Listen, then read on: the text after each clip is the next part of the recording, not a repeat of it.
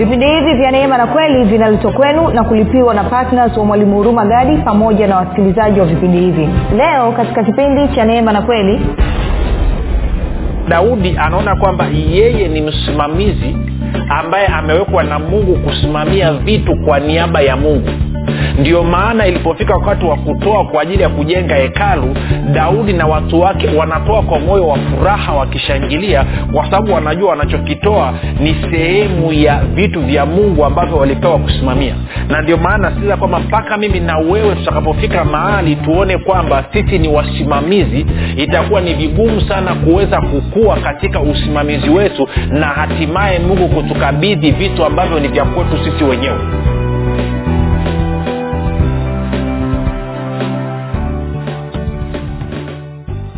popote pale ulipo rafiki nakukaribisha katika mafundisho ya kristo kupitia vipindi vya neema na kweli. Jina langu naitwa huruma gadi. Ninafuraha kwamba umeweza kuungana nami kwa mara nyingine tena ili kuweza kusikia kile ambacho bwana wetu yesu kristo ametuandalia.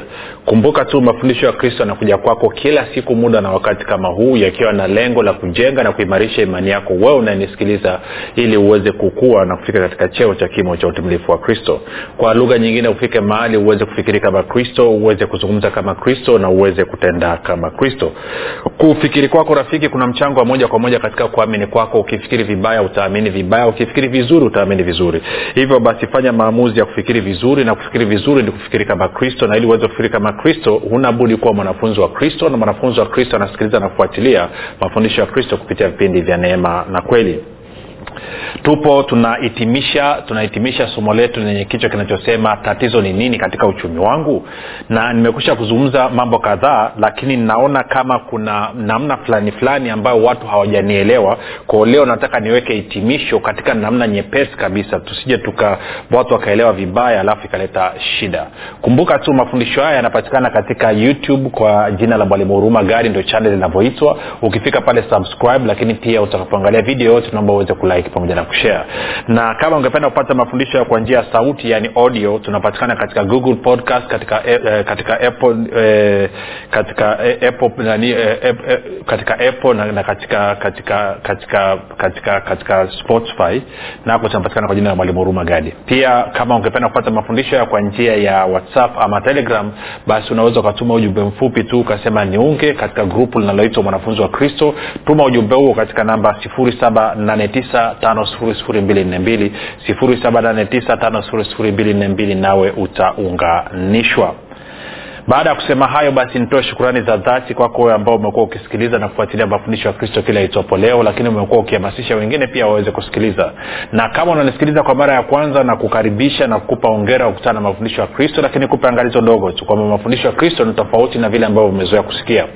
Na hivyo utakapokutana na kitu kina pingana na kile ambacho unakifahamu ama kukiamini baada ya kukasirika na kuzima redio ama kutoka katika grupu tafadhali nipe siku tatu ambazo naamini roho mtakatifu ana uwezo kabisa wa kuletea ufunuo wa kristo nawe ukafurahia mafundisho haya. Nitoe shukurani za dhati kwako ambao umekuwa ukifanya maombi kwa ajili ya wasikilizaji wa vipindi vya neema na kweli kwa ajili ya kwangu pamoja na timu yangu. Nasema asante sana kwa maombi yako. Endelea usichoke maombi yako yanaleta tofauti kubwa kubwa mno na mwisho nitoe shukurani kwa ajili ya kwako wewe ambaye kwa sadaka kwa upendo umekuwa ukishiriki katika kuhakikisha kwamba injili ya kristo inasonga mbele kwamba watu wanafikiwa na, na neno la kweli ya kristo kupitia vipindi vya redio. Asante sana kwa upendo wako asante sana kwa uaminifu wako. Baada ya kusema hayo basi nataka tuendelee ama tuhitimishe somo letu. Kumbuka nilisema somo letu linaitwa tatizo nini katika uchumi wangu. Sasa niseme kitu hichi kwanza nianze kuweka angalizo hili. Tatizo ni kwamba mara nyingi unapokuwa unaanza safari ya imani na haswa kumwamini na kumtegemea mungu katika uchumi wako shida inakuaga ni kwamba tunatafuta shortcut. Kila mtu anataka ambia nieleze mahali pa kubonyeza ili hiyo mashine iachilie kile inachokitaka kwa lugha nyingine tunataka kupata matokeo kutoka kwa mungu pasipokuwa na uhusiano na mungu. Na kwa maana hiyo unapokutana na mtu anakufundisha ili utengeneze na kuimarisha uhusiano wako na mungu ili hayo unayoyataka uweze kuyapata unaona kuwa anakupotezea muda nasema hivyo kwa sababu ya uzoefu kwa sababu hata mi mwanzo mwenyewe wakati naanza safari yangu na mungu nilikuwa nikisikiliza mafundisho ya watumishi ama nikisoma nataka waende kwenye pointi wanazunguka mno wananipotezea muda. Waniambie mi nitapataje kodi ya nyumba? Waniambie nitapataje ada ya mtoto? Huku wengine kote wanakuzunguka huku. Ili hali ustawi na mafanikio ya kweli msingi wake ni uhusiano na mungu sasa kumbuka nilikwambia kwamba uchumi wako msingi wake unaweza ukawa ni mungu na nguvu zake ama uchumi wako msingi wake unaweza ukawa ni wewe mwenyewe na nguvu zako na nikakwambia kwamba uh, mungu anapokuwa ndiye msingi mungu na nguvu zake anapokuwa ndiye msingi wa uchumi wako maana yake ni kwamba utakuwa unategemea ufalme wa mungu ambao unatenda kazi katika nguvu au kama itakuwa kwamba msingi wa uchumi wako ni wewe mwenyewe pamoja na nguvu zako basi na maana utakuwa unategemea eh, nguvu za fedha.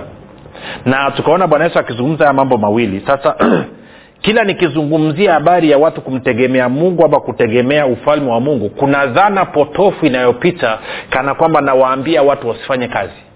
Ama nawaambia watu wasifanye biashara. Na sicho tunachosema. Sicho ninachosema sicho tunachosema. Na usiruhusu ibilisi akakuvuruga akili kwenye eneo hili. Tunachokizungumza ni kitu hichi. Kumbuka tumetoka kuangalia stori ya daudi. Tukaona jinsi ambavyo daudi alikuwa na mtazamo tofauti na yule kijana tajiri. Mtazamo wa daudi ulikuwa ni kwamba kila kitu mbinguni na duniani kimeumbwa na mungu ni mali ya mungu ikiwa ni pamoja na wanadamu wenyewe. Na kwamba ilipokuwa inafika kwenye matoleo daudi alikuwa anaona kwamba anatoa kutoka katika vitu ambavyo ni vya mungu wala sio vya kwake. Na kwa maana hiyo kutoa alikuwa apati shida ndo kitu ambacho tuliona kipindi kilichopita.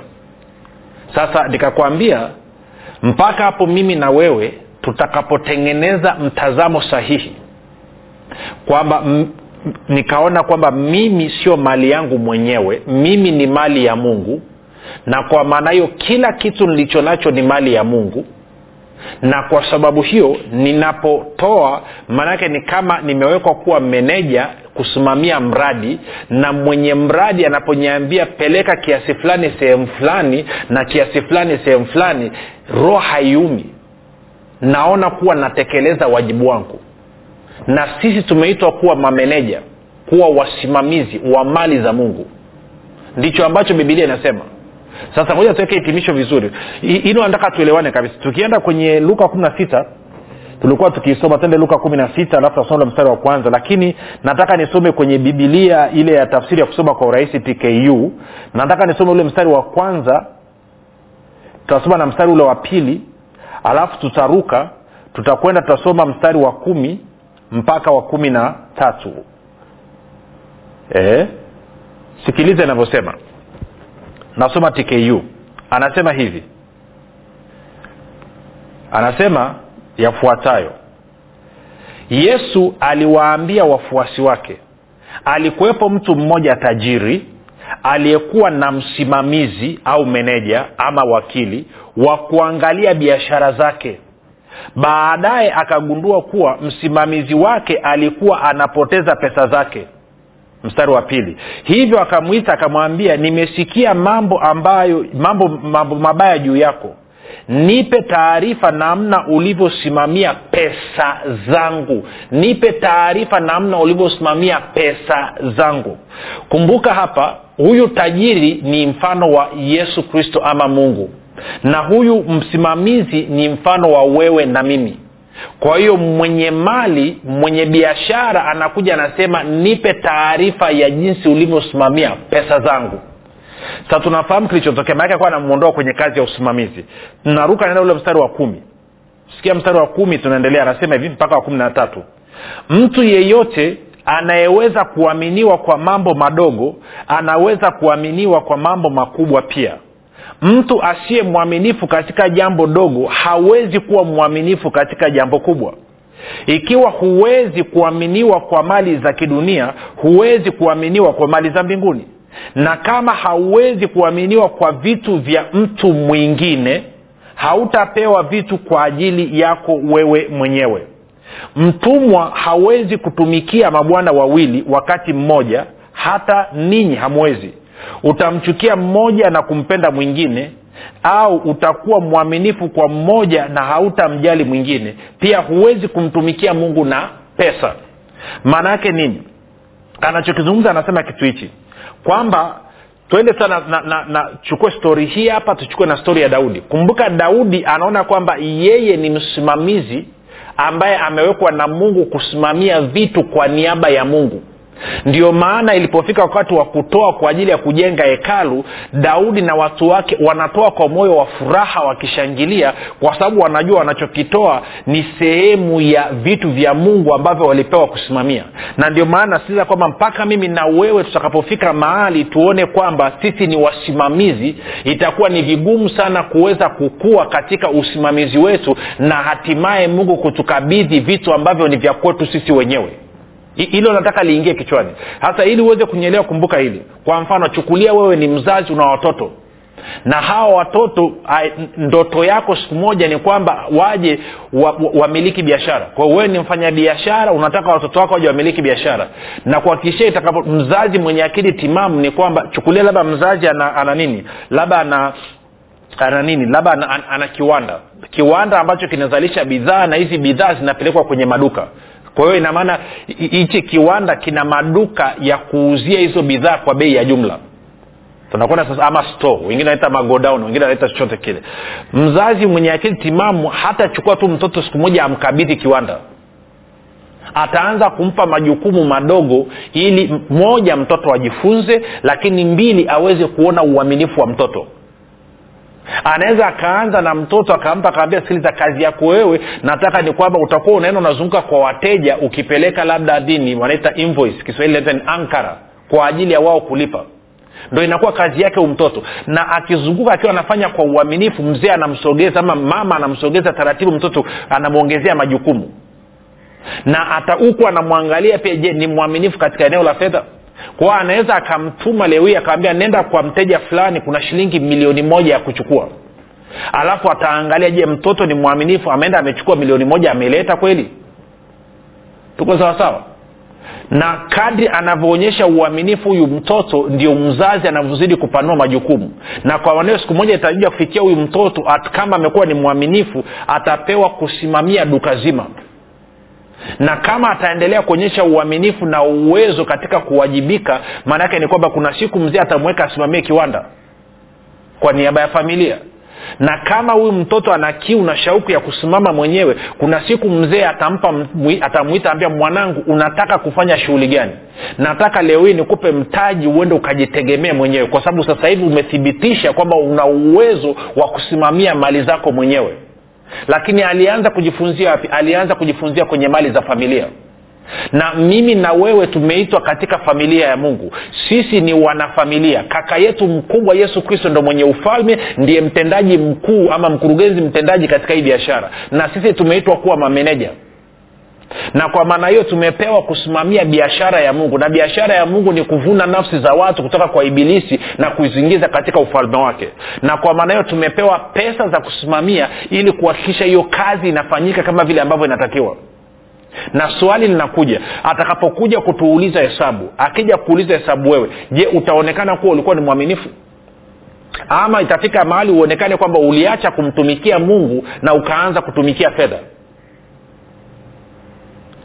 kinachosababisha watu wanakuwa waizi na wadokozi katika kampuni katika maofisi serikalini ni nini? Ni kwamba wanasahau kilichowapeleka pale badala ya kumtumikia mwajiri wao wanaanza kutumikia pesa. Wanaanza kufikiria namna ya kulimbikiza pesa. Kwamba napataje pesa nikajenge nyumba nikanunue gari nikatanue mtaani nikafanya abcdddd kwao tamaa ya fedha inamvuta. Na ndicho ambacho bwana yesu anaonyesha sema tamaa ya mali na mambo mengine inapoingia inalisonga lile neno lisizae kwa hiyo tambua mimi na wewe lazima tupimwe katika hilo. Sasa kwa bahati mbaya wakristo wengi bado hawaoni kuwa wao ni wasimamizi kwa niaba ya mungu. Na hauwezi ukakabidhiwa mali yako mwenyewe kumbuka ukisoma waefeso mlango wa tatu unasema inasema kwamba ndani mwetu sisi ukisoma mstari wa, wa nane na wa tisa anasema ndani mwetu sisi kuna utajiri usiopimika eh, na huu utajiri hatuwezi kuanza kuushughulikia ama kuudhibiti na kuuonja kama hatujawa waaminifu katika kusimamia yale ambayo tumepewa. Ndio maana nenda kwenye kanisa lolote. Wale wapendwa ambao ni wepesi wa kutoa wanashiriki wanafurahia kutoa kuchangia kazi za, za kanisa siku zote ni mara chache mno ukawakuta wana matatizo ya kiuchumi. Mara chache mno unless ukute fedha zao walizipata kwa njia ambazo sio halali. Lakini kama ni wanabiashara ama ana kazi yake na ni mtoaji anapenda sio nyepesi umkuta amekwama lakini tafuta wale ambao wana matatizo kila siku. Ni wale ambao wanapiga chenga kushiriki kwenye kazi ya mungu. Kwa sababu gani? Kwenye akili zao bado hawajajiona kama wao ni mameneja kwa niaba ya mungu. Hawajaona kuwa fedha wanazozipata kazi yao ni kusimamia kwa niaba ya mungu. Na kama wanasimamia kwa niaba ya mungu maanaake ni kwamba hizo fedha zinatokea zitumike kama mungu anavyotaka. Sasa kumbuka anasema hamwezi mkatumikia mabwana wawili hamwezi kutumikia mungu na fedha. Hiyo ilikuwa ni katika luka tumesoma kumi na sita mstari wa kumi na tatu. Sasa nataka tuchukue stori hiyo hiyo lakini safari hii tuende kwenye kwenye kwenye matayo matayo sita. Nitasoma tena ule mstari wa ishirini na nne. Alafu nita, nitasoma na nitasoma mstari wa ishiri na nne wa ishiri na tano. Alafu tutaruka tutaenda tutasoma mstari wa thelathina moja thelathina mbili na thelathina tatu. Alafu nitakuonyesha kitu tutakuwa tunahitimisha kwa sababu nasema nimesema niweke sawa ili, ili liondoe mkanganyiko. Anasema hivi nisome tena kwenye tku biblia kusoma kwa tafsiri ya urahisi. Anasema hivi hamwezi kuwatumikia mabwana wawili kwa wakati mmoja. Mtamchukia mmoja na kumpenda yule mwingine au mtakuwa waaminifu kwa mmoja na kumdharau yule mwingine. Hamwezi kumtumikia mungu pamoja na pesa kwa hiyo ninawaambia msiyaangaikie mahitaji ya mwili mtakula nini mtakunywa nini mtavani kwa lugha nyingine msio na wasiwasi. Uhai ni zaidi ya chakula na mavazi. Mstari wa thelathini na moja.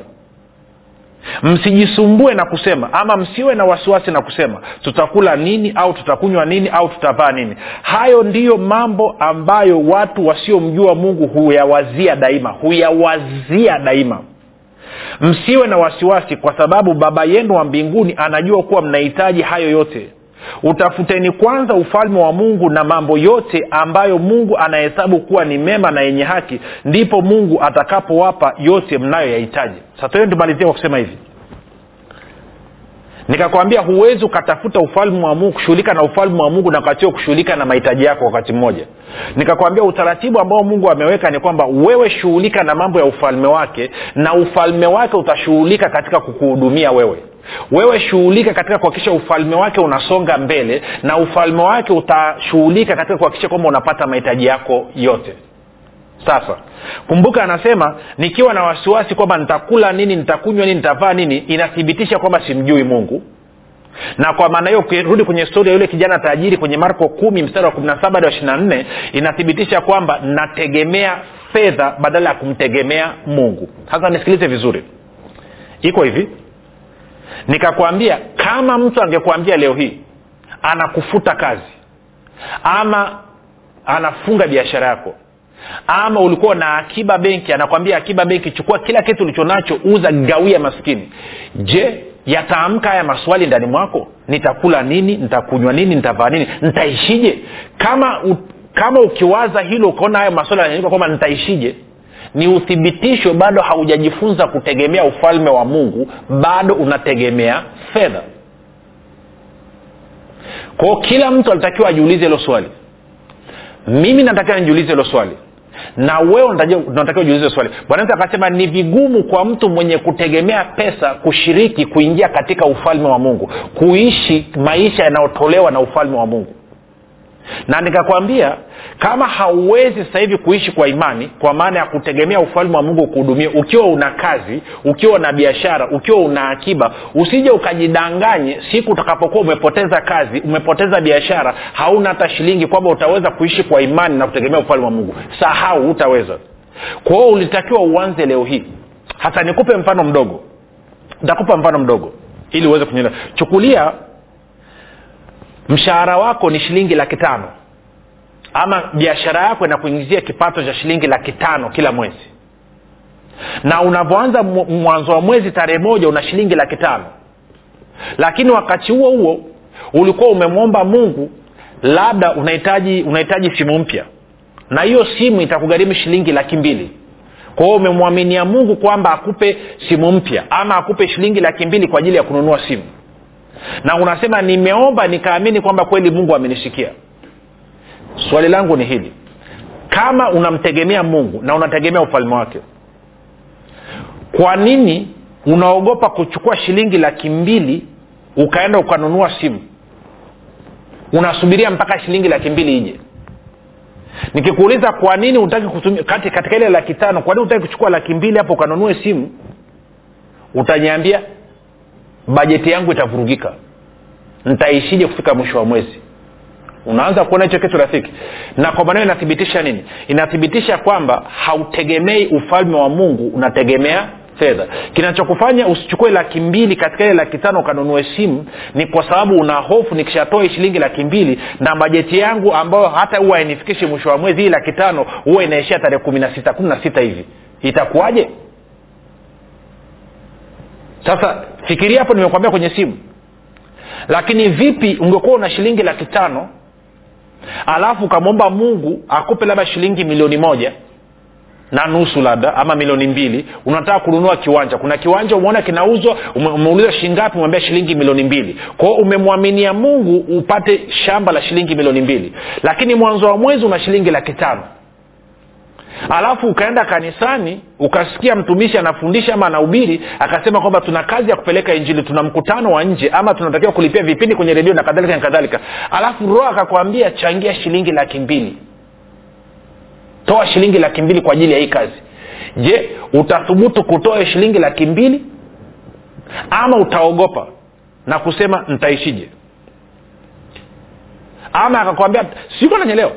Ndio maana tunasema kwamba sasa inahusiana nini na hela ya shamba? Maanake ni kwamba alikuwa anataka utoe utakapochangia kwenye hiyo kazi utakuwa umeachilia imani yako kwa mungu na katika ufalme wa mungu. Na kwa maana hiyo hiyo imani it, ambayo umeona kwamba yes nitatoa laki mbili na najua mungu atanitunza mpaka mwisho wa mwezi hiyo imani ndio ambayo roho mtakatifu ataitumia kuleta sio tu kwamba hela nyingine ya kufikisha mwisho wa mwezi lakini kuhakikisha kwamba na hiyo milioni mbili ya shamba unaipata lakini sasa hivi hiyo milioni mbili ya shamba haiwezi kuja kwa sababu tegemeo lako haliko kwa mungu liko katika fedha ulionayo.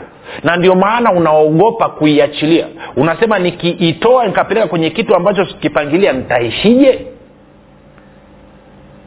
Na hilo linaonyesha kwamba msingi wa uchumi wako sio mungu bali ni nguvu zako mwenyewe. Msingi wa uchumi wako sio ufalme wa mungu bali ni fedha kwao mpaka takapofika ni thubutu kutoa hela. Ili sasa nimalizie ni, ni na ushauri huu. Kwa hiyo ingekuwa mimi ni wewe kama labda na shilingi laki tano na laki tano ndo inayotumia kwa mwezi mzima kitu ambacho ningeanza kufanya kujifundisha kumtegemea mungu ningeanza kwanza natoa elfu hamsini kumbuka hata laki tano nilionayo kunifikisha mwisho wa mwezi hainifikishi. Lakini nimeingia katika hali hiyo ya utumwa kwa sababu simtegemei mungu na ufalme wake nimekuwa nikitegemea nguvu zangu na fedha. Kwao nachoanza fanya ninaanza kufanya marekebisho taratibu. Naambia mungu imani yangu haijafika katika viwango hivyo. Lakini nafanya maamuzi kuanzia leo hii. Kila mwezi nitatoa shilingi elfu hamsini kwenda kwenye kazi ya ufalme wa mungu. Alafu nione je mungu atakuwa mwaminifu na ufalme wake anitunze mpaka mwisho wa mwezi nikiona nimefanikiwa kwenye elfu hamsini maanaake ni kwamba nitasema sasa naongeza kiwango. Natoka shilingi elfu hamsini naenda shilingi laki moja. Nakumbuka wakati unafanya hivyo automatikali ufalme wa mungu utaanza kukuhudumia na kwa maanao kipato chako lazima kiongezeke. Hivyo ndivyo watu wanavyojifunza na hatimaye wanakuja kujikuta kwamba ni watoaji wazuri sana katika ufalme wa mungu lakini na mahitaji yao yote mengine ufalme wa mungu unawahudumia. Kwao lazima uanzie somewhere inawezekana unanisikiliza mshahara wako ni shilingi milioni moja ni shilingi milioni mbili. Je uko tayari sahivi kuthubutu kusema okay milioni mbili hainifikishi mwisho wa mwezi kwa sababu ya mahitaji nilionayo? Je uko tayari kuthubutu na kusema mungu najikomiti kutoa shilingi laki tatu kila mwezi ili ili uachilie imani yako ufalme wa mungu uweze kukuhudumia na baadaye uende ukiongeza viwango. Kama hauthubutu unasema nitakula nini nitakunywa nini nitavaa nini ni uthibitisho tosha kwamba wewe haumtegemei mungu na ufalme wake unategemea nguvu zako mwenyewe na nguvu ya fedha. Na kwa maana hiyo hiyo ni ibada ya sanamu ibada ya vinyago. Unaanza kunyelea nachokizungumza rafiki. Kwao hakuna mtu amesema kwamba usi, usi, usiwe na hela hakuna mtu amesema usifanye biashara. Hakuna mtu amesema usifanye kazi. No. Tumesema fanya lakini usitegemee hiyo. Mtegemee mungu.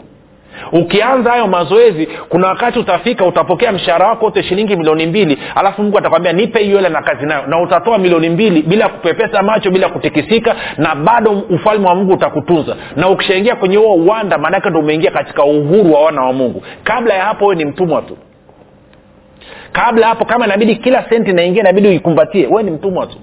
Ko mpaka nitakapofika hapo lakini siwezi nikaanza kwa mara moja. Naanza kufanya mazoezi kidogo kidogo. Naanza kumtegemea mungu kidogo kidogo nikiendelea kukua. Kwao nikuombee katika jina la yesu kristo baba naomba neema naomba fungua macho ya moyo wake aweze kukiona hichi kitu ambacho nimekieleza. Najua ni roho mtakatifu peke yake ndo anaweza kumwonyesha na kumwelewesha ninaomba hiyo neema ya kutoa na neema ya kupokea ikae juu yake. Ninaomba imani ya kutegemea kukutegemea wewe pamoja na ufalme wako ianze kutenda kazi ndani mwake sasa hivi. Ili aweze kujua kuingia katika maisha ya kuhudumiwa na ufalme wake maisha ambayo ufalme wako maisha ambayo hata ka apungukiwe na kitu chochote. Bali atazidi sana katika kila kazi njema. Baba asante kwa kuwa umenisikia. Amen. Rafiki natumaini mengine ingia kwenye maombi mwambie roho mtakatifu akueleweshe lakini natumaini umenielewa. Sijasema msifanye kazi wala msifanye biashara nimesema tujifunze kumtegemea mungu na ufalme wake. Tukutane kesho muda na wakati kama huu. Jina langu naitwa huruma gadi na yesu ni kristo na bwana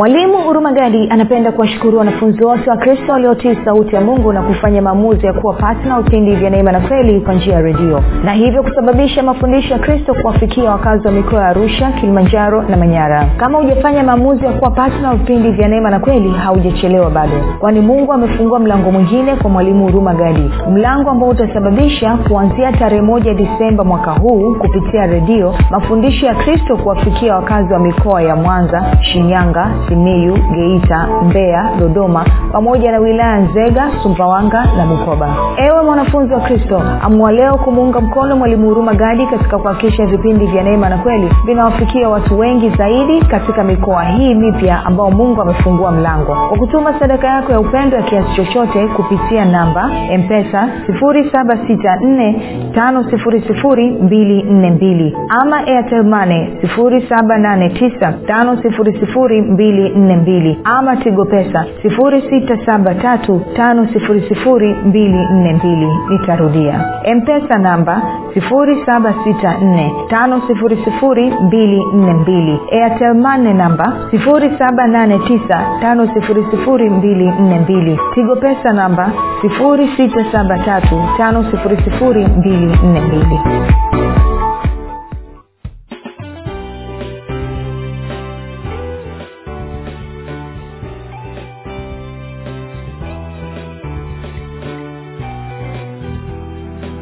umekuwa ukisikiliza kipindi cha neema na kweli kutoka kwa mwalimu huruma gadi. Kwa mafundisho zaidi kwa njia ya video usiache kusubscribe katika youtube channel ya mwalimu huruma gadi na pia kumfuatilia katika apple podcast pamoja na google podcast. Kwa maswali maombezi ama kufunguliwa kutoka katika vifungo mbalimbali vya ibilisi tupigie simu namba 7645242 au